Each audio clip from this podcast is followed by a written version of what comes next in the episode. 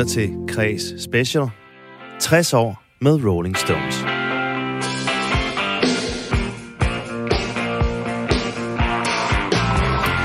Her i 2022 kan The Rolling Stones fejre ikke mindre end 60 års jubilæum som aktivt band.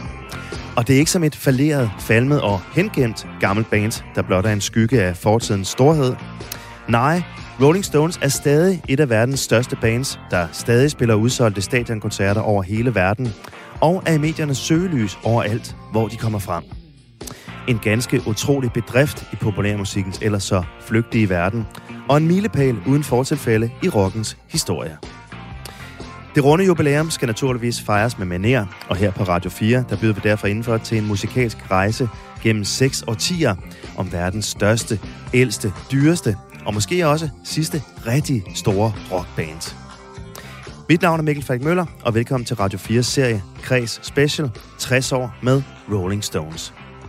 Her der vil jeg sammen med journalist, forfatter, tidligere musikredaktør og nuværende international kulturkorrespondent hos Politiken, Erik Jensen, gennemgå og gå i dybden med The Rolling Stones lange, vilde og hæsblæsende liv og karriere, der nu har kørt af i 60 år. Det her er første afsnit i serien, og velkommen til både jer, der lytter med, og til dig, Erik Jensen. Tak for det, Mikkel. Er du klar på den? Vi er fuldstændig klar. Det er godt. I det her første afsnit, der skal vi snakke om Rolling Stones i 60'erne. Men inden vi går i gang med den historie, eller de historier, så synes jeg lige, vi bliver nødt til at fortælle om vores eget forhold til Rolling Stones. For udover at vi er journalister og musiknørder, så har vi altså også begge to et meget passioneret forhold til Rolling Stones. Og øh, jeg kan jo starte med at fortælle lidt om mig selv, øh, første gang jeg blev ramt af Rolling Stones-feberen. Og der var jeg 14 år i 1990, og Stones var blevet gendannet som liveband og skulle spille i parken og havde udgivet albumet Steel Wheels. Og jeg kan huske, at de var alle steder, og videoerne de blev råspillet på MTV. Man kunne købe tøj med tungelogoet i H&M, og de var hele tiden i tv, radio, aviser og magasiner. Jeg synes, de var oldgamle og også helt utroligt cool, og derfor så begyndte jeg at dykke ned i, øh, i hele deres bagkatalog, bagkatalog og blev bare sådan ramt af den her aura og coolness-faktor, som Rolling Stones jo har. Og så også deres selvfølgelig fantastiske fede lyd og rockklassikerne, som de havde skrevet.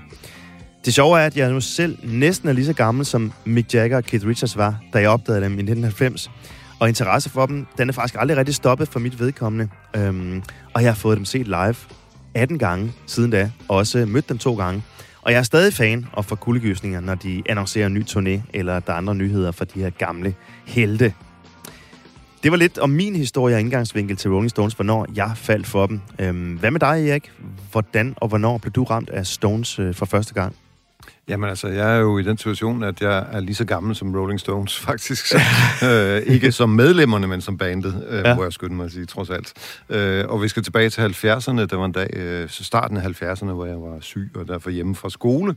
Og så min storebror havde lånt nogle plader på biblioteket, som lå og rode rundt i sådan en stak øh, på vores fælles værelse øh, i Vestjylland, hvor jeg kommer fra. Og så tænkte jeg, måske skulle man prøve at høre noget af det der gamle musik, som den der gamle mand hører. Ja. Og der var sådan en liveplade, der hedder God Life If You Want It, God Life If You Want It, med Rolling Stones fra helt tilbage fra 66. Og jeg satte den på vores gramofon, og jeg tænkte, ah, hvad fanden er det dog for en infernalsk larm, der var mere skrig, end der var musik, fra pigerne, som skreg meget højt til koncerter dengang. Øhm, men alligevel kunne jeg fornemme, at der er en utrolig energi i det her. Øh, og, og så blev jeg ved med at høre den, altså nogle gange, øh, og suge den der energi til min... Øh, pjekke, skråstrej influenzaramte krop, og kom faktisk op i omdrejninger. Og så begyndte jeg, ligesom du sagde før, at tjekke bagud, og så opdagede jeg, at der var en masse sange, som passede godt til den tid, vi var i der i 70'erne egentlig. Uh, Mother's Little Helper, Street Fighting Man, og så den slags sange, som egentlig var politiske. Og 70'erne var jo det 10 år, hvor den politiske musik uh, rådede i stort og i småt. Så jeg opdagede egentlig, at Stones faktisk passede faktisk meget godt til 70'erne, selvom det jo var fra 60'erne, mm-hmm. og sådan uh, kom jeg ind i det. Mm. Og du har altså også været sådan i de tidlige teenageår, så? Ja, jeg tror, jeg været det var omkring 72, 73, så jeg har været 12 år som præ-teenage. Havde lige opdaget Gasolin og Gas 2, som jeg også var helt vild med. Ellers var uh, vores bands for vores tid var jo sådan nogle som T-Rex og Sweet og Slate og David Bowie. Glamrockens uh, storhedstid var det, og det var sådan set det, som jeg trippede på. Men jeg, jeg må jo indrømme, at jeg fandt, at de her, de havde altså nogle sange, der handlede om noget. Og så den her energi, som sagt, som var selv på så mm. mange års afstand ret vild. Mm. Øhm, det der med Rolling Stones, altså hvorfor er de overhovedet øh, interessante? Hvad er det, der gør dem interessante? Fordi der, jeg synes, der er mange, der sådan... Altså hvis man nævner Rolling Stones, det er lidt som om, man skal lidt være med. Altså selvom det er et masse fænomen, så skal man også lidt være med i klubben. Det er ikke sådan ligesom Beatles eller et eller andet. Det er sådan lidt... Der er mange, der siger, at de forstår ikke helt Rolling Stones. Hvad er det for dig, der gør dem interessante?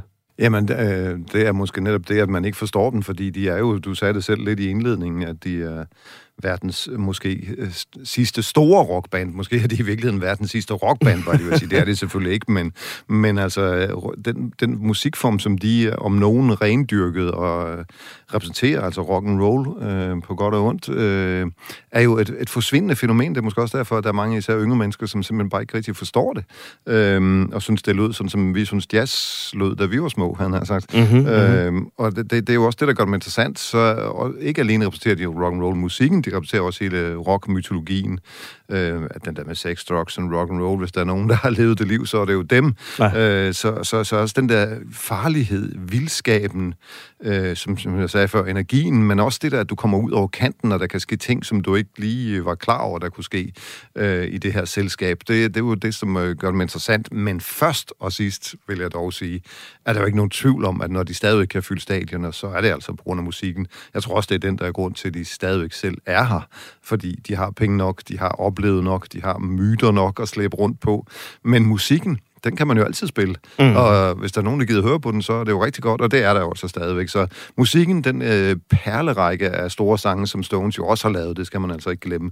Og det musikalske mix, de står for, øh, som jeg kan vende tilbage til senere. Mm-hmm, Men altså, mm-hmm. det er jo en blanding af alt muligt øh, dejligt, kraftfuldt. Øh, og, og, og, og livsbekræftende, synes jeg også. Jeg har det selv bedst, altså, hvis jeg har hørt en sang med Rolling Stones hver dag, så er verden selv i, selv i onde tider et, et bedre sted at være. Mm-hmm.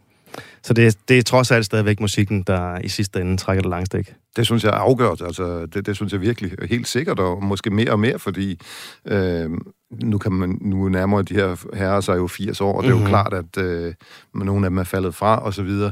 Det er jo ikke, fordi det er sex, drugs and rock and roll mere.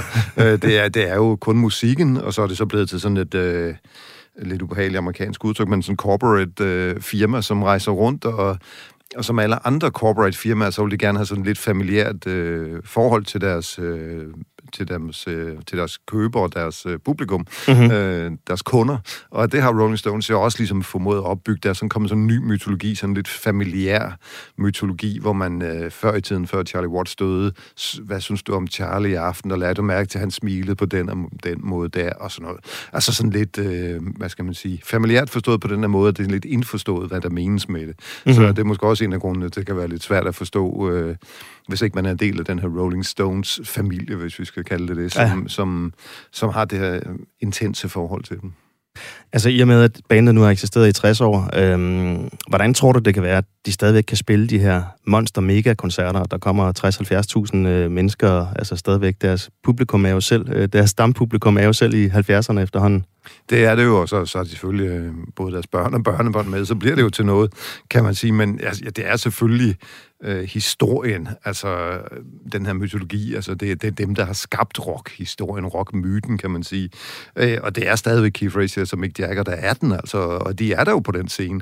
Øh, og det vil man selvfølgelig gerne se, se girafferne, som det har været de sidste, jeg ved ikke, 40 år, tror jeg faktisk, at man tænker, at det er nok sidste gang, sidste gang nu. Ikke? øh, og nu må man jo bare indrømme, at indlysende grunde faktisk nok er snart ved at være sidste gang. Ikke? Øh, så, så det er jo også det, men så sammenholdt med, jamen, vi skal høre alle de her sange, Satisfaction, ja, nogle af dem, jeg nævnte før, Street mm, Fighter, mm, men tænk, mm. hvis de spiller Andy og alt det der, altså mm. hele de her sangkataloget, som rigtig mange mennesker jo trods alt har et forhold til, har, har hørt i radioen, Seeds Like a Rainbow, mm. og så videre, og så videre. Mm. Så der er jo mm. nok at tage. Ja, Øhm, Erik, hvor mange gange har du egentlig set Rolling Stones? Jamen, du, jeg øh... tror, jeg ligger jo nogenlunde, som, som det du lige sagde før, 18 mm-hmm. gange eller deromkring. Ja. ja. Øh, det, ja.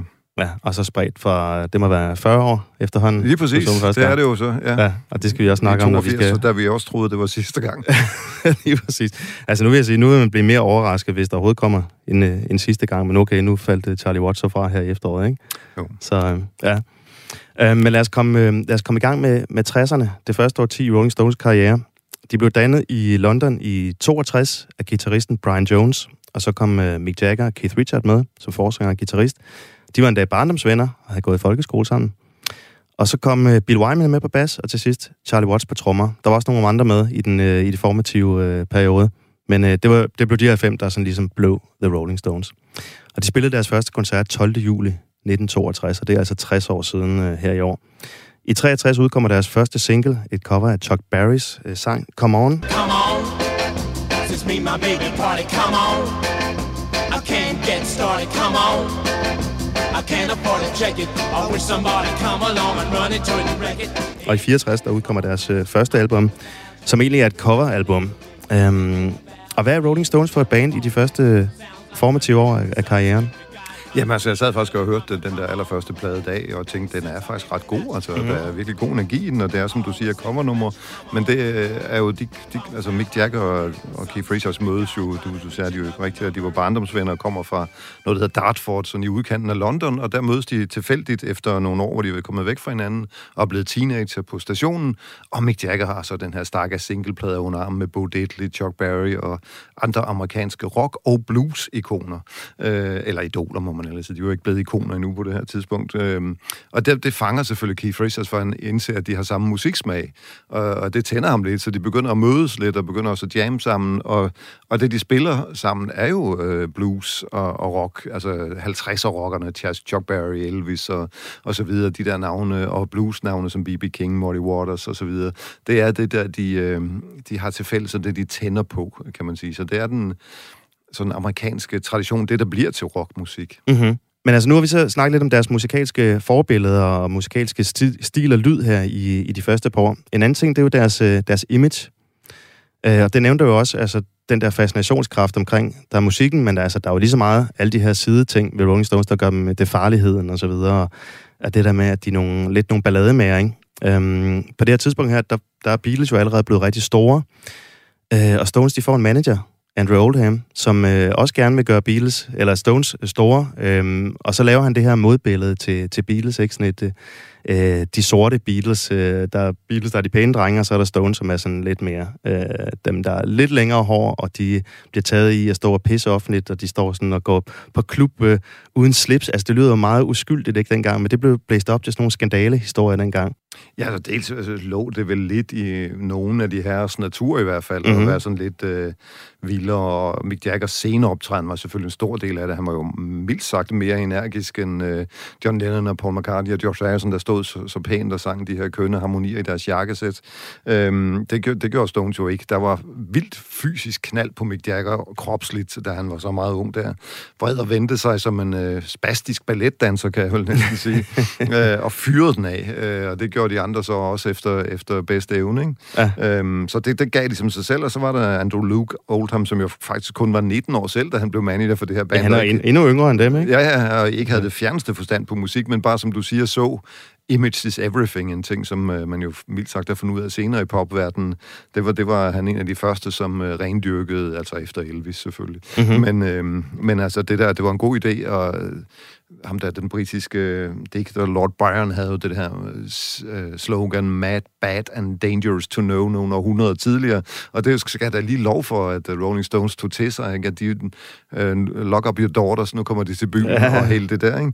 Ja. Um, så det kørte jo afsted. Uh, men selvom, at når man ser uh, tv-interviews med dem fra den tid, så er de jo utrolig høflige egentlig, og meget søde unge mænd, som, som svarer høfligt på selv de mest tåbelige ja. spørgsmål. Ja. Så altså, der er jo altid to sider. Det her var et image, og det, det blev selvfølgelig plejet, og der var jo også ballade ved nogle af deres koncerter. Der var jo øh, mm.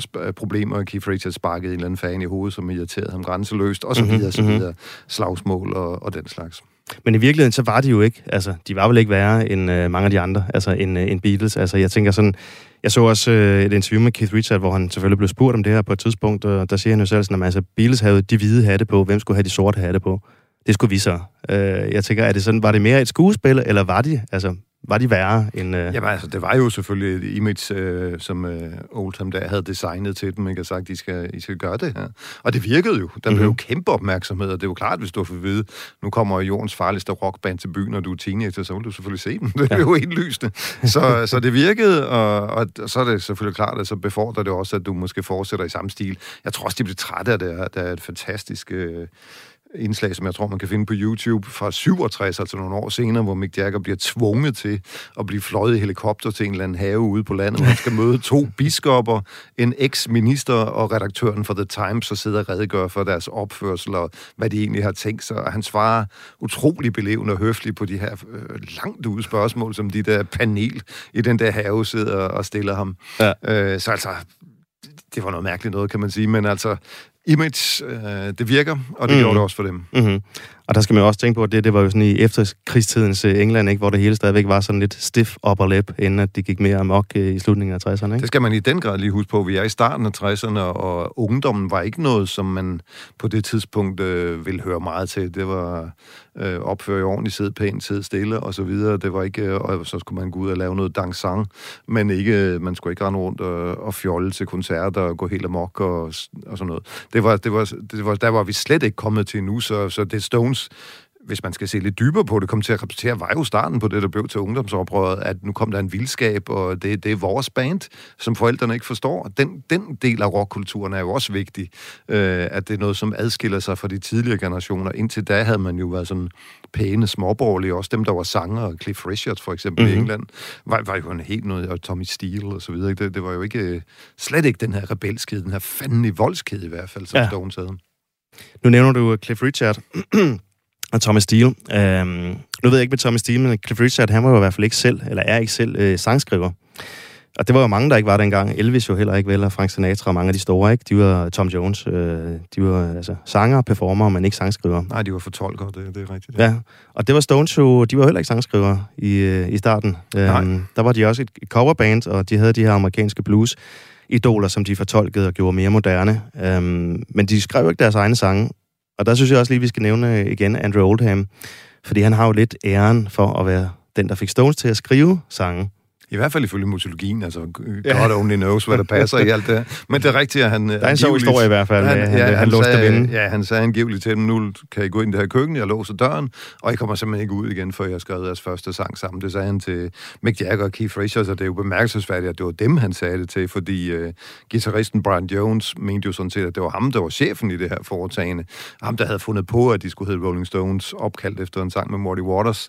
Men ikke desto mindre, så var det altså Jagger og Richard, der var ved at overtage bandet så småt allerede på det tidspunkt, som blev låst ind i det her køkken, og efter ifølge øh, mytologien her kommer ud med As Tears Go By, som blev et stort hit for Mick Jaggers øh, daværende kæreste, ja. Marian Faithful, og som de selvfølgelig selv også senere har, har taget til sig og lavet fremragende versioner af. Ja, der er også et interview, hvor Keith Richard han siger, ja, så gav vi den til en engel med store patter. God bless her. Det var så Marian Faithful. Meget poetisk udtryk. I sit and watch the children play. Smiling faces I can see, but not for me. I sit and watch as tears go by. Lad os også lige tage fat i, øh, eller lige vende Brian Jones, altså fordi han var jo sådan set ham, der dannede øh, Rolling Stones, altså han eftersøgte nogle medlemmer til at lave det her blues cover band, og så kom de andre så med, øh, og det var sådan ham, der, der fandt ud af, hvad, hvad de skulle spille, det var ham, der arrangerede koncerterne og havde kontakterne osv. Men han ryger jo altså ud på det her sidespor her, og hvorfor er det, altså, at deres manager beder Mick og Keith om at gå i gang med sangskrivning, og ikke ham? Altså, hvad, Jamen altså, det, det var jo klart, at øh, dynamikken i gruppen lå omkring de der to øh, kraftkarle, de to meget forskellige kraftkarle egentlig. Man siger jo alt, at øh, Keith Richards gik på kunstskole, og Mick Jagger studerede økonomi, da de mødtes på den der Dartford-station, og fandt sammen igen. Øh, så de var forskellige temperamenter, forskellige typer, men alligevel havde de altså en dynamik i sig, som gjorde, at det var indlysende at sætte dem sammen. Hvorimod Brian Jones var sådan mere indadvendt, og han var mere sådan musiker-musiker, end han var sangskriver, og det havde Stones selvfølgelig også brug for, at der var en, der kunne de ting i starten. Men så skete det jo det lidt uheldigt, at på en ferie jeg, så vidt jeg husker, var det i Marokko eller sådan et sted, så, øh, så scorer Keith Richards, altså Brian Jones' kæreste, Anita Pallenberg. Pallenberg, ja, og øh, drager videre alene med hende, fordi Brian Jones er på et eller andet dårligt trip. Og det, det knækker ham åbenbart noget. Han ryger ind i et hastigt accelererende stofmisbrug, da de kommer tilbage og isolerer sig mere og mere på et landsted, han har øh, uden for London. Og der er det så til sidst, de tager hen Charlie Watts og Jagger og Richards for simpelthen at fyre ham Og øh, så vidt jeg husker, er det kun et par dage efter, han bliver fundet druknet i sin, øh, i sin swimmingpool ja. på det her landsted. Ja, den skal vi lige, øh, den skal vi lige have lidt senere, den historie der. han var jo blevet den første i den, i den berygtede Klub 27, Lige præcis, ja. Brian Jones. Ja, eller okay, vi kan også gå tilbage til Robert Johnson, som øh, også blev 27 i, i 30'erne, ikke? Men den første af de store rockstjerner. Vi graver dybt. Rolling Stones, de, de begynder jo så, altså du nævner As Tear Goes By, deres første øh, øh, sang, som de skrev, øh, som blev sådan et, et hit for Marion Faithfull, og så fik de altså virkelig taget øh, gang i, så fik de gang i sangskrivningen og begyndte at få rigtig store hits og konkurrere med Beatles og The Kings og The Animals og hvad der ellers var, The Who og så videre, hvad der ellers var, af de store British Invasion bands der i, i midt-60'erne. Øhm, det første rigtig store verdenshit, de får, det er jo så i 65 med Satisfaction, deres første nummer et hit i USA. Øhm, og det synes jeg lige, vi skal høre her.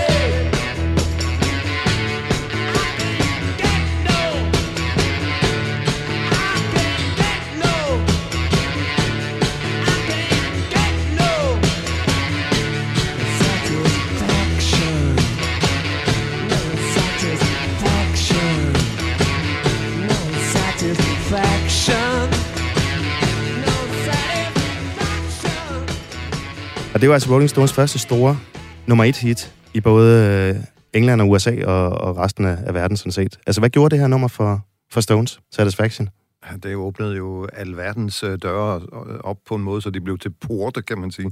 Øh, det, det var jo et vildt nummer, er det jo, øh, gud hjælp med stadigvæk, altså, selvom den er så gennemspillet og på en måde slidt, som den er, øh, så har den jo stadigvæk en øh, ret unik lyd. Øh, det var en, øh, en øh, forvrænger, som øh, Keith Richards fik fat på til sin øh, guitar i USA, hvor de lavede nogle øh, grundbånd til den. Øh, fordi han egentlig hele tiden i sit hoved havde den hørende som sådan en soul-sang fra Stax, det sydstats soul, øh, med, med blæser på, og det var egentlig de blæser, han ville prøve at efterligne med den her forvrænger. Øh, og det, det er jo derfor, den har den sådan lidt soniske lyd, den her guitar, der sådan kører hen over det hele.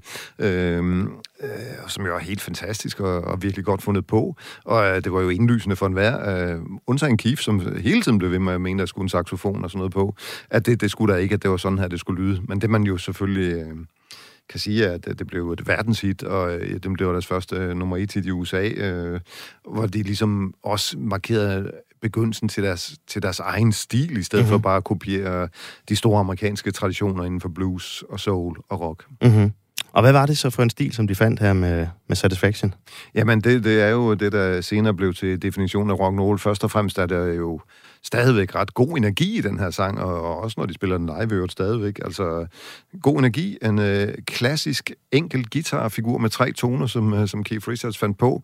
Øh, ifølge en af de utallige myter, som er ham Stone, så øh, var han faldet i søvn. Han boede alene i en lejlighed i London, og så vågner han op næste morgen og ser, at der ligesom skete et eller andet med hans båndoptager overnight. Øh, den, øh, den står, øh, båndet er helt kørt i bund.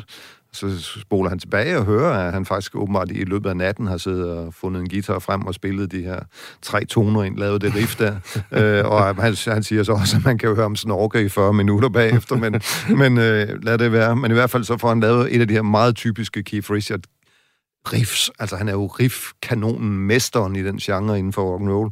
Øh, det her med at finde en guitarfigur, som næsten kan bære et nummer. Mm-hmm. Og det, det, det gør han altså første gang for, for alvor her. Så er der jo også en sang, som har Rolling Stones rytmegruppen, som man jo aldrig nogensinde skal glemme, med Bill Wyman på bas og Charlie Watts på trommer, som spiller utrolig godt, synes jeg, sammen. Øh, det, det er sådan lidt subtilt. De buller jo ikke igennem, som mange andre rockbands gjorde. De ligger der bare, og de ligger utrolig godt, og alligevel lidt skævt, så man også kommer til at høre efter der. Og så hører du selvfølgelig en sanger, der er ved at virkelig at få greb om sine virkemidler, og øh, synger de her engelske tradi- øh, undskyld, amerikanske traditioner med sådan en cockney stemme, altså arke londoner, øh, som jo for mig altid har været vildt fed, øh, og, og selvfølgelig i den grad også er det her. Og så hører du selvfølgelig endelig et, øh, en sang, som, som rammer tiden lige i røven. Mm-hmm. Det der med, øh, med rytmegruppen også, altså fordi, altså nu, nu ved jeg ikke med dig, er du musiker selv? Ej, ikke øh, mildt sagt, ikke andet end øh, glad amatør. Okay, okay. Men altså så som glad amatør, øh, hvis du kan spille noget guitar, altså, øh, hvad, hvad er det sådan Keith Richard, han, øh, han gør? Fordi at, øh, det er jo lidt atypisk i forhold til andre bands. Det er noget med, at øh, han ligesom fører bandet, ikke? Altså det er ikke trommeslageren, der starter ud, men det er simpelthen Keith, øh, hans guitar, som sådan ligesom øh, styrer bandet det er jo den, øh, hvad skal man sige, klassiske rytmegitar. Han driver, som du siger, øh, jo melodierne frem, øh, kører dem, øh, sådan set i samspil med rytmegruppen. Det er jo derfor, han var så afhængig af Charlie Watts, som han altid øh, gjorde et stort nummer ud af at sige, at han, han var nødt til at vide, hvor Charlie var henne, for, øh, for nogle gange, når han fik for, for, forvirret sig ud i et eller andet. Ja. Så kunne man altid øh, finde tilbage til Charlie, og så kunne de to ligge og drive sangene frem sammen. Ikke? Mm-hmm. Øh, så ja, det, det er rigtigt, det er det, han gør med stor, stor energi i spil spillet, kan man sige, frem for finesse måske. Mm-hmm. Det lyder også til, at Keith Richards, øh, når man læser hans øh, selvbiografi, der kom i 2010, den der hedder Live, at han sådan selv var overrasket over, at han overhovedet øh, havde det i sig, altså det der med at være sangskriver. Um, men så viste det sig så, altså, at han var utrolig altså, færm til det, ikke? Altså, det kan man roligt sige. Det er jo uh, Rolling Stones uh, melodiske hjerte, der, der sidder i, mand, i brystet på den mand, og så Mick Jagger, som selvfølgelig har skrevet teksterne, som han også gjorde det her. Altså faktisk, da han, øh, det der båndoptagelse, han hørte om natten, der Keith, uh, der sang han det der I can get no satisfaction, så det, det var ja. altså ham, der havde fundet på det, men Mick Jagger øh, Øh, på en turné i USA efterfølgende fik så skrevet resten af teksten. Mm-hmm. Men hvordan var dynamikken der, altså sådan i, øh, i 60'erne mellem øh, Jagger og Richards, altså sangskriver dynamikken, fordi altså, hvis vi tager Beatles igen, altså så er det sådan lidt, man kan godt høre sådan lidt, hvis man sidder og gennemanalyserer det og, og retrospektivt, hvem der står for hvad, ikke? Er det McCartney eller Lennon eller George Harrison, ikke? Kan man også det med, med Stones, altså hvem der har haft det til at starte med, eller var de bedre til at, sådan at blande tingene helt sammen, Mick Jagger og Keith Richards? Ja, det var det jo, fordi de blandede faktisk tingene sammen, og hvis man ser øh, den film, som Godard, Gud hjælp mig, har lavet om skabelsen af Sympathy for the Devil nogle år senere hen ad vejen, øh, indspilling af den, der kan man jo se, at den simpelthen øh, næsten bliver jammet frem. Øh, øh, der er ikke nogen tekst eller noget, Jagger begynder bare at synge et eller andet, og så kommer det hele...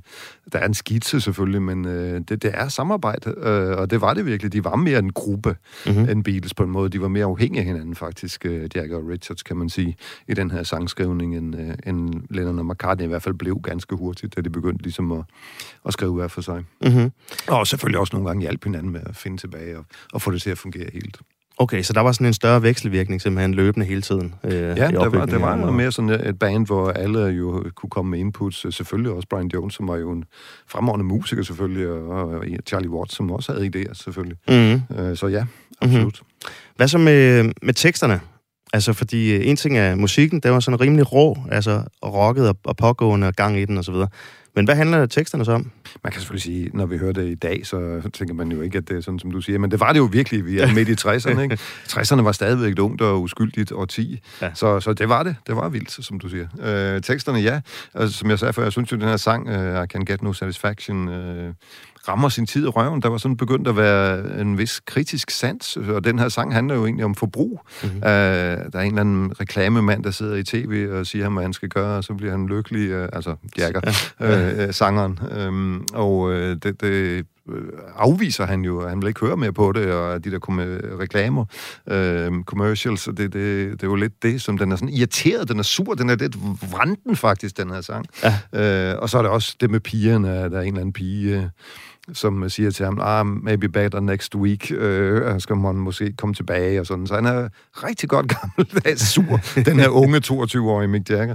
Ja. Øhm, så, og det, det gælder jo mange af deres sange, altså modsat uh, Beatles, øh, Hard Day's Night og så videre, som er sådan lidt happy. Det, Stones har selvfølgelig en sang, der hedder Happy, som kommer meget senere, men, mm. men de er faktisk ikke særlig happy her. Nej. De er som regel lidt øh, vringende, sådan lidt... Øh, ja, det, øh, unge mænd. Ja, faktisk, øh, og det, det er selvfølgelig også øh, noget, som bliver en del af, af rockmytologien at være det. Altså, um, altså 19 Nervous Breakdown, den næste single, de lavede efter Satisfaction, var Get Off of My Cloud, som var rettet mod deres pladeselskab, som de synes hele tiden kom rendende og sagde, at de skulle komme med et nyt hit. Altså, det var sådan... Fuck af. Ja. ja. ja.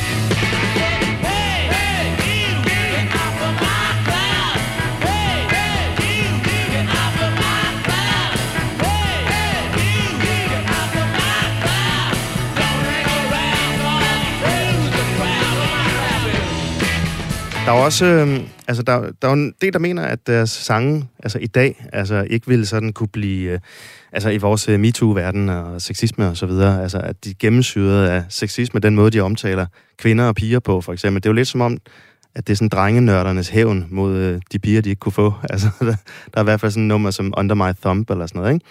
uh, Last Time, altså sådan Stupid som, Girl. Uh, Stupid Girl for eksempel, ikke? Altså Heart of Stone, hvor de så virkelig er, er hårde i filten mod uh, piger generelt, ikke? Altså disser dem helt vildt, altså. Um, der er også et nummer, som de så ikke spillede på deres sidste øh, USA-turné her i efteråret, Brown Sugar øh, fra 1970, ikke? Øh, jeg ved ikke, om du kan kommentere lidt på, altså om, om de tekster, som de lavede dengang, om de ikke sådan er kommet få nu til dags. Nej, det, det, det er jeg helt sikker på, at det, det er rigtigt. Det, det vil bestemt ikke blive taget positivt imod nu. øh, den der misogoni blev trods alt også diskuteret dengang, at det, er det cool at lave. Men altså, der var jo også kvinder, som lavede kopier af Under My Thumb, for eksempel, mm. og så bare sang he, he i stedet for She's Under My Thumb, He is Under My Thumb. Altså, ja, altså det, det, det var problematisk, men der sker jo... Rockmusik er også kynisk, det skal man ikke glemme, og der, der er også et vist... Øh, ja, måske havde faktisk, eller sådan en hadefuld fornemmelse i, i noget rockmusik.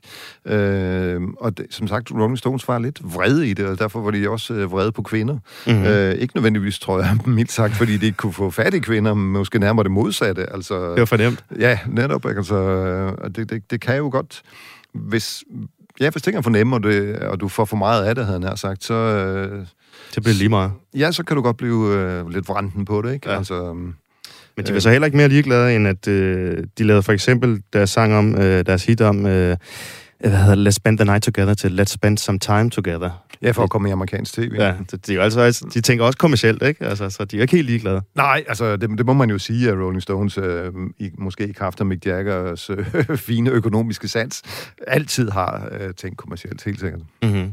Men altså, det er selvfølgelig et kapitel i deres sangskrivning, som, som, er, som man godt kan kalde diskutabelt, det her, den her holdning til kvinder, som selvfølgelig, altså sen, det er jo også bare sangen, skal man øh, efter min mening øh, også lige huske på. Altså, hiphop fik jo de samme beskyldninger på så nogle årtier senere, ikke? Altså, øh, med ho og alt det der, ikke? Absolut.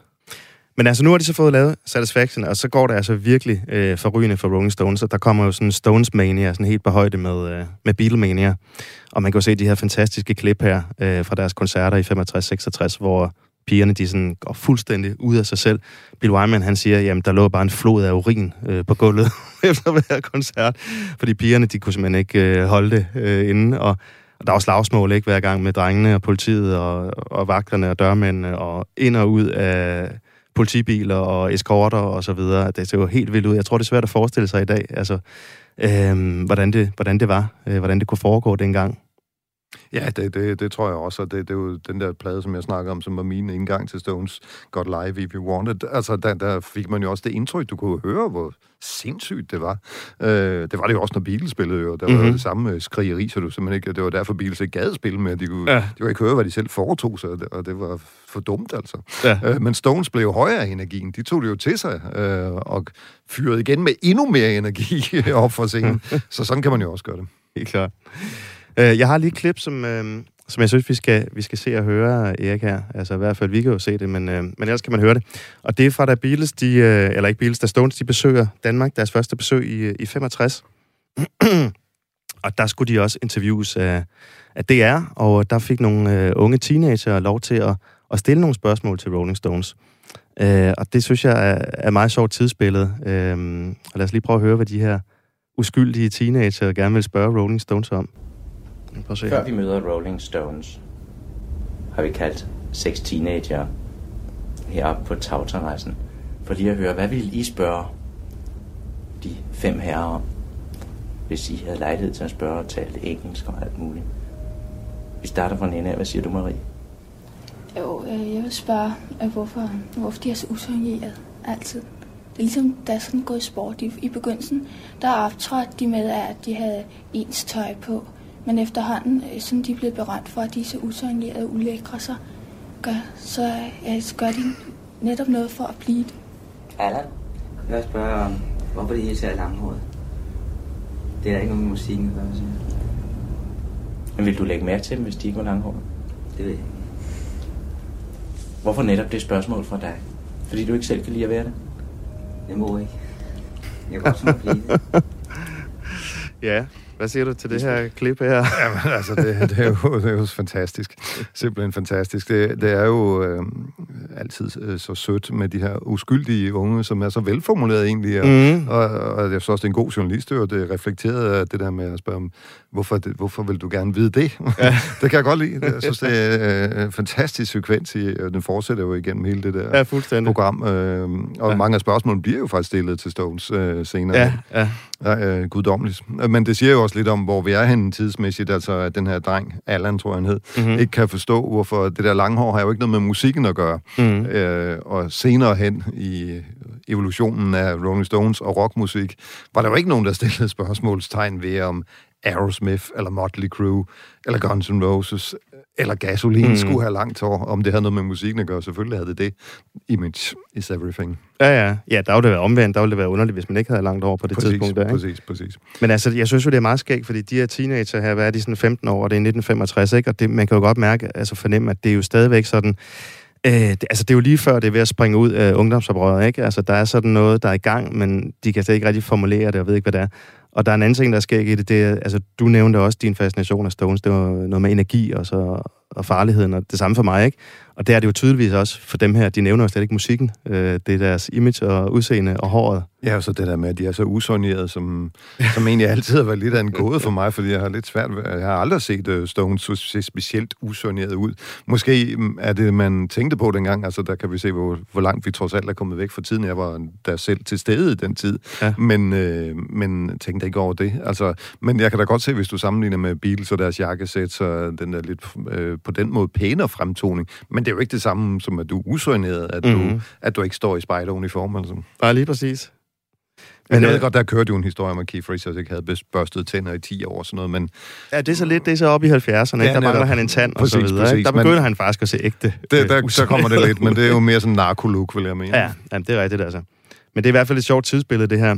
Øhm, så hvis vi rykker sådan, altså det er så i 65, men hvis vi så rykker et par år frem øh, til 67, øh, 68, øh, så begynder en særlig æra i Rolling Stones øh, karriere, den der The Golden Age, øh, deres gyldne, en gyldne æra, ikke? Øhm, og det starter med, at de, øh, de får fat på en amerikansk producer, som hedder Jimmy Miller, og så begynder de at udgive noget af deres bedste musik og mest banebrydende. Øhm, og øh, det er også her omkring, de begynder at blive kaldt for The Greatest Rock and Roll Band on Earth i, i 1969. Det starter med albumet Beggar's Banquet, hvor man også finder Sympathy for the Devil, Street Fighting Man. Og hvad er det for et, øh, et Rolling Stones, der, der kommer på banen her i slutningen af 60'erne. Det er ligesom om, de, der kommer en ny stil og nyt, øh, ny lyd og, og nyt image også, men sådan lidt hårdere også end selvom de måske havde en hårdt image, så bliver det lige rykket en tand frem. Lidt mere politisk også, ikke? Jo, altså der, der skete jo det, at de, uh, Mick Jagger tog med Beatles til Indien til en eller anden guru, og uh, kom tilbage og mente, at nu skulle Stones også lave noget psykedelisk musik, og det gjorde de så, og det er lidt forhistorien til det her, ja. i det år der 67, hvor alt skulle være psykedelisk, men det var jo ikke Stones, det, uh, det var det simpelthen ikke. Ja, der skal vi selvfølgelig lige have med, at vi kan lige nævne det, at der kommer det her psykedeliske album i 67, ja, ja, ja, ja. ikke? ja. Så hvor de prøvede sådan lidt at, at være med på øh, Sgt. Pepper Lonely Heart Club Band og Donovan og hvad der ellers var. Ja, ja, ja, ja. One Thousand Light Years from Home var der en sang, som hed, og det var bare ikke det virkede ikke rigtig troværdigt. Det lød som et band, der prøvede at være noget, de ikke var. Øh, og så efter det, og det ligesom var sådan, ikke en fiasko, men heller ikke øh, noget, der lettede noget for dem, så var det Keith Richards, der sagde, nej, jeg tror, vi skal prøve at finde tilbage til dem, vi er, og det vi kan, og det er altså rock and roll.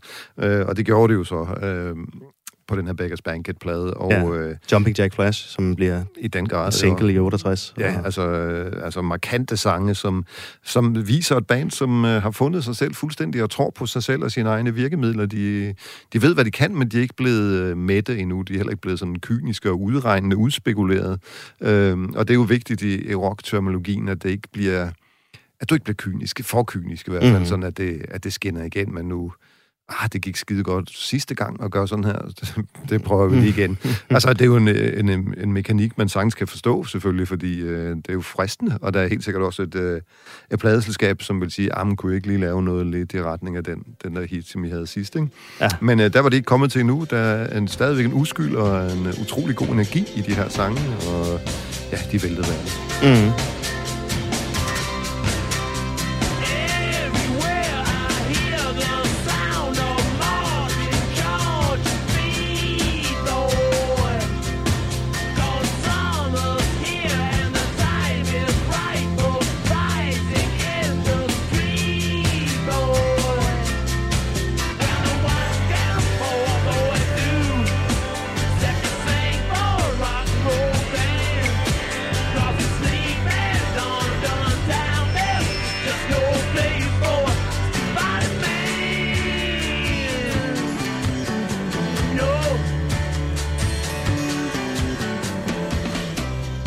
Fået en, øh, en ny stil øh, og kommenterer også sådan lidt på, hvad der sker rundt omkring i, i verden. Ikke? Altså Street Fighting Man, der er jo, hvad kan man sige, øh, studenteroprør og, i Paris, og der er raceoptøjer i Chicago og så videre. Og i, øh, hvad hedder det, Sympathy for the Devil, der synger han jo også om, Mick Jagger synger om The Kennedys, øh, som er blevet, øh, bliver skudt og så videre, ikke? Og der foregår alle mulige ting her i, i tiden her.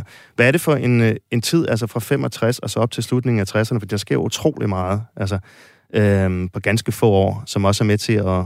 Altså, hvor musikken også er katalysator for ungdomsoprøret og så videre. Skal vi lige kommentere lidt på det? Jamen, det, det synes er, jeg, er Stones, Stones med i det her oprør her, eller hvordan? Ja, altså Stones kommer jo på en måde til at skrive soundtracket, soundtracket til ungdomsoprøret med nogle af de her signifikante sange, du nævnte en, en hel stribe af dem før. Ja. Uh, Gimme Shelter kommer jo også, og så videre, mm-hmm. ikke? Altså, store, store sange, som også bliver en del af deres egen mytologi selvfølgelig, men som også var en vigtig del af, af samtiden dengang, og, og som, som passede som fod i hose til tv-indslag om, at nu var der unge, som demonstrerede imod Vietnamkrigen, nu er der unge, som gjorde dit og dat, og så, så var det helt oplagt for tv-avisen at, at vise det, og så spille en uh, Sympathy for the Devil, for eksempel en af de her uh, Street Fighting Man, altså de her oprørske mm-hmm. sange, kan man sige, ikke? Uh, som også uh, som jo gik til stregen, altså i forhold til hele Flower Power og hippie-bevægelsen, som er jo ligesom noget helt andet, som Stones jo efter deres mislykkede psykedeliske eksperiment i hvert fald kørt, kørt fuldstændig udenom. Det var slet ikke deres ting. De var mere øh, ind i mod mørket og, hvad skal man sige, menneskesindets mere dunkle afkrog. Det var der, det var der de ville hen. Ja. Altså, en, en ting, jeg også tænker på, altså i forbindelse med, med de her år her i, i Rolling Stones, øh, det er med, med Brian Jones igen, fordi ham skal vi også lige tilbage til. Fordi altså, vi snakker lidt om, hvem der bliver sangskriver i bandet. Det blev Mick Jagger og Keith Richard. Og der kommer altså også stoffer ind i, øh, i billedet nu her, ikke? Altså, det skal vi snakke mere om i, i 70'erne, hvor det begynder virkelig at blive tungt for Keith Richards i hvert fald. Men altså her i 60'erne, der er det jo Brian Jones, som, øh, som virkelig begynder at, at falde af på den på grund af stoffer, ikke? Og det er især syre, som kommer ind i LSD. Øh, det kan han altså ikke rigtig. Det kan han ikke rigtig kapere. Nej, det er jo også voldsomme stoffer at, at have med at gøre, ikke? Altså, det startede med, at de bare røg noget marihuana, som alle andre gjorde. Men så tog det, altså tyrkiske cigaretter, tror jeg, man kan. Man kunne da sidde og ryge det i flyet, og ingen der vidste, hvad det var. nej, nej, præcis. Ligesom øh, de såkaldte ferietabletter og sådan noget, som øh, jo også var en del af den sang, der hedder Mother's Little Helper. Ja. Øhm, altså, det, det var voldsomt. Brian Jones var en følsom øh, mand, og lidt af en fantast, noget af en drømmer, som havde allerede som 16-årig stak han jo af hjemmefra og flyttede til, rakket rundt til i Skandinavien faktisk, og øh, gjorde ind til flere piger gravide. Og... Ja, han nåede at blive øh, far tre gange, inden han blev 20, tror jeg det var. Så altså lidt af en vildbas, øh, men også øh, en øh, rådløs ung mand, som... Øh, ja, som fik nogle knæk, som vi snakkede om før, da Anita Pallenberg stak af med Keith, og øh, det, det var med til at, ligesom, at sende ham ud i sådan en spiral, hvor, hvor, hvor han ikke rigtig kunne styre det med, og han ikke kunne passe sine aftaler. Han kom for sent hele tiden og, til, til, til øvning, eller kom slet ikke. Og, og det, det går jo bare ikke, når du har så lille en arbejdsplads som sådan en fem, femmands mm-hmm. rockband der. Ikke? Mm-hmm. Øh, så ja, det, det, var, det var voldsomt, men han var jo mildt sagt ikke den eneste, der havde de problemer i 60'erne, kan man sige. Nej, overhovedet ikke, men han var sådan den første, hvor det sådan for alvor, man, man kunne se, at det virkelig sådan, altså, han, han er jo også kun 27, øh, han dør, men han ser jo rimelig sådan store poser under øjnene. Ser bare sådan ret smadret ud, ikke? Altså til sidst der, ikke? Jo, det gør han. Altså, ja. Jim Morrison i The Doors havde jo samme problemer, Jimi Hendrix og så videre, men de, de kom, de døde lidt senere, men altså, ja. der var noget i omløb, som ikke nødvendigvis var godt, Janis, Janis Joplin og så videre. Ja. Øh, altså, ja, det, det, der var jo ikke så mange, der egentlig dyrkede det her trip i 60'erne, som man mm. nogle gange kunne få indtryk af. Øh, det var der jo ikke, men dem, der gjorde det, de gjorde det til gengæld også. Vi har jo også danske eksempler, som Mike Skageløf, sangeren mm. i Stæbulen og så videre. Ikke? Så det var en del af kulturen, øh, og den, øh, var, den, nogen, nogen kunne simpelthen ikke styre det. Mm-hmm. Men altså med Stones, der kom jo så, øh, gudskelov, meget godt musik ud af det øh, i sidste ende. Ja, det gjorde det altså. De, de dyrkede jo også øh, i vid udstrækning, måske længere op i 70'erne, sangskrivning om ja. det her emne. Ikke? Jo. Så ja, det gjorde Men det. hvad med sådan, altså tiden i, i slut 60'erne, altså blev Stones set som sådan et, øh, et farligt band? Altså i for eksempel, øh, hvad, hvad synes, øh, det er klart forældregenerationen havde ikke noget godt at sige om det, men hvad synes sådan øh, systemet og samfundet? Nej, nej, det, det, det var stadigvæk øh, problematisk. Ikke så meget på grund af tumult ved koncerterne, men altså sådan en sang som Sympathy for the Devil, det var der mm. faktisk mange, ikke mindst i USA, i bibelbæltet, som synes, at det, det skulle man altså ikke synge sådan noget. Ja. Øh, det, det, det var virkelig for mærkeligt, og på den måde blev det jo lagt for had, i, i, ikke mindst i USA, øh, hvor de så også jo fik problemer med, med den koncert, som man jo siger, dræbte drømmen om 60'erne. Please allow me to introduce myself. I'm a man of wealth and taste. I've been around for a long, long year. Stole many a man's soul and faith. I was around when Jesus Christ had his moment of doubt and pretty damn sure the pilot washed his hands and sealed his face. Pleased to meet you. Hope you guess my name. But what's puzzling you is the nature of my game. Uh, vi skal til at runde af om 60'erne her, men altså, øh, uh, 69, det var altså et ret... Uh, foruroligende år for Rolling Stones. Fordi altså, for det første, så dør Brian Jones. Uh, han bliver fundet der på sit landsted, druknet i sin swimmingpool, 27 år gammel. Et par dage før, at han er blevet fyret uh, fra Rolling Stones, eller et par uger før, mener jeg det er. Um, efter, og så, efter. Nej, efter selvfølgelig.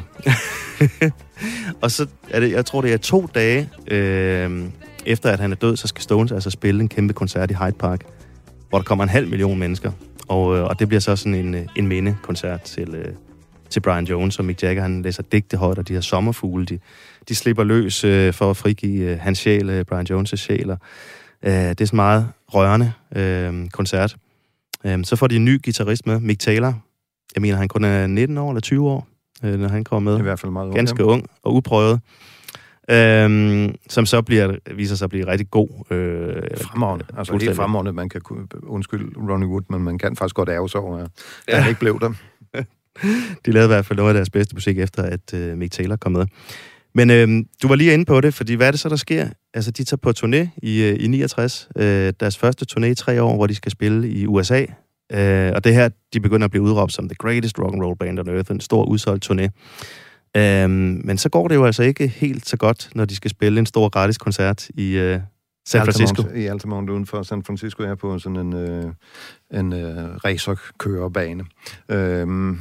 Øh, ja, altså øhm, der, der, det, det er noget, de får arrangeret undervejs. De kommer i tanke om, det kunne også være sjovt at lave sådan et øh, modsvar til den store Woodstock Festival, som har fundet sted øh, øh, året før, så vidt jeg husker. Ja, der er et halvt år tidligere, mener jeg, det er. Okay, kun et halvt år, ja. ja. Øh, op i New York, og det, det, der var alverdens bands med, undtagen Rolling Stones, og det kan da godt være, der lå en eller anden bitterhed over det. Så man skulle gøre skaden god, og derfor vil man lave det her sammen med nogle få øh, andre bands. Øhm, og øh, så hyrer øh, nogle af de der andre bands, uh, Hells Angels, uh, til at være security til det her kæmpestore uh, spektakel. Og fordi det er gratis, og der kommer så mange mennesker, som du sagde, en halv million. Rigtig mange af dem er vinder og skæve på stoffer, og uh, har ikke rigtig styr på sig selv, eller noget som helst andet. Stones er det sidste band, der skal spille. Det er mørkt, og det, det er sent på aftenen, og uh, stemningen er lidt uhyggeligt faktisk, øh, har selv Keith Richards noteret sig senere, at øh, det, var, det var ikke rigtig sjovt at gå på den der scene, og det hele var lidt ude af kontrol, og scenen var heller ikke særlig høj, så, så Stones var vanvittigt tæt på både publikum og de der Hells Angels, der stod foran dem. Så øh, truer Hells Angels en eller anden ung sort fyr, som står langt fremme, og filmer, som mange andre gjorde, så med, med kamera, så på et tidspunkt, så har han fået en pistol fisket op af lommen, den her fyr, og peger op i luften, men så er der en HR, der springer på ham og simpelthen skærer halsen over på ham nærmest. Og alt det bliver filmet, fordi det var jo meningen, at den her store begivenhed skulle filmes. Mm-hmm. Det blev jo så nogle ret uhyggelige øh, filmsekvenser, kan man roligt sige. Koncernen bliver selvfølgelig afbrudt, og det ender med at blive øh, et kæmpemæssigt nedtur for Stones, både for dem selv, fordi det var selvfølgelig ubehageligt at opleve det her så tæt på. Det var jo aldrig nogensinde det. Det var meningen, Rolling Stones havde, som jeg sagde før, fløtet meget med mørke kræfter og sindets dunkle kroge ja, ja. og seksuelle... Øh, ja, afkrog også mm. perversitet, og kalde det, hvad du vil, mm. øh, og så mm. videre, og så videre, kørt den langt ud og på stoffer og alt det der, men det var mm. trods alt ikke det her, det nogensinde var meningen. Mm. Øhm, så, så de var selvfølgelig chokeret og kede af det, øh, og i USA var det, der var som sagt mange, der ikke syntes om dem i forvejen, på grund af sådan en sang som Sympathy for the Devil, og det her gjorde det selvfølgelig ikke bedre, så 60'erne sluttede kort sagt med en ordentlig røvtur for Stones. Mm-hmm. Dødsfald på, med, med, i bandet, og, og dødsfald foran scenen, eller mor foran scenen, det kunne næsten ikke blive værre. Nej, slet ikke, fordi... Og så midt i de glade 60'er. Præcis, altså uh, Peace, Love and Understanding og alt det der trip, som, som Stones jo ikke var en del af, men som jo alligevel prægede tiden, uh, og, og som de jo også gerne vil profitere af, kan man sige, ved at lave sådan en stor koncert her, ikke? Nu havde det sådan en stik modsatte virkning, nemlig at folk sagde, det passede ikke, det der med Peace, Love and Understanding. Uh, drømmen er over, den er blevet faktisk til et mareridt. Mm-hmm. Altså her i, øh, i 69, øh, hvor 69 går over i, i 1970, hvad, hvad er Rolling Stones så for et band, øh, og hvor, hvor er de henne i, i den popkulturelle verdensorden? Altså, de havde jo selv fundet, tror jeg nok i hvert fald, på det der med The Greatest Rock and Roll Band on Earth. Ja, de, var, de var altid gode til at, at så komme med, så, så kom med et godt slogan. Ja, ja. ja det, det, var det jo på en måde øh, også. Altså, der var ingen tvivl om, de var allerede en kæmpe attraktion, og de var rutineret, og meget kan man sige om Stones og deres livsstil og deres livsførsel, men hold kæft, hvor de også altid har arbejdet stenhårdt. De kom jo ud til alle de her steder i USA, på, øh, ude på, i Midtvesten og alle mulige mærkelige øh, flækker ikke de mindste flækker selvfølgelig, men sådan nogle byer, som død, de formentlig aldrig havde hørt om selv, øh, og, og spillede faktisk øh, for publikum der. Så, så den indsats skal man jo ikke glemme, de havde, bygget, de havde virkelig bygget noget op, som nu risikerede på en måde at skvætte sammen ved indgangen til et nytårting. Mm-hmm. Erik, vi når ikke mere i det her første afsnit her om Rolling Stones i øh, 60 år, men i næste afsnit, der rykker vi frem til 1970'erne, og det er et årti, hvor Rolling Stones blandt andet danner deres eget pladeselskab.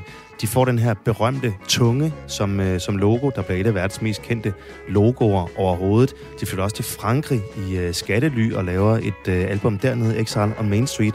Øh, og så får de også deres bedst sælgende album nogensinde i øh, slutningen af 70'erne. Alt det og meget mere skal vi snakke om i, øh, i næste afsnit af den her serie om Rolling Stones. Mit navn er Mikkel Falk Møller, og tak for, at du har lyttet med. Og lyt endelig med, når vi ruller videre med Stones i 70'erne.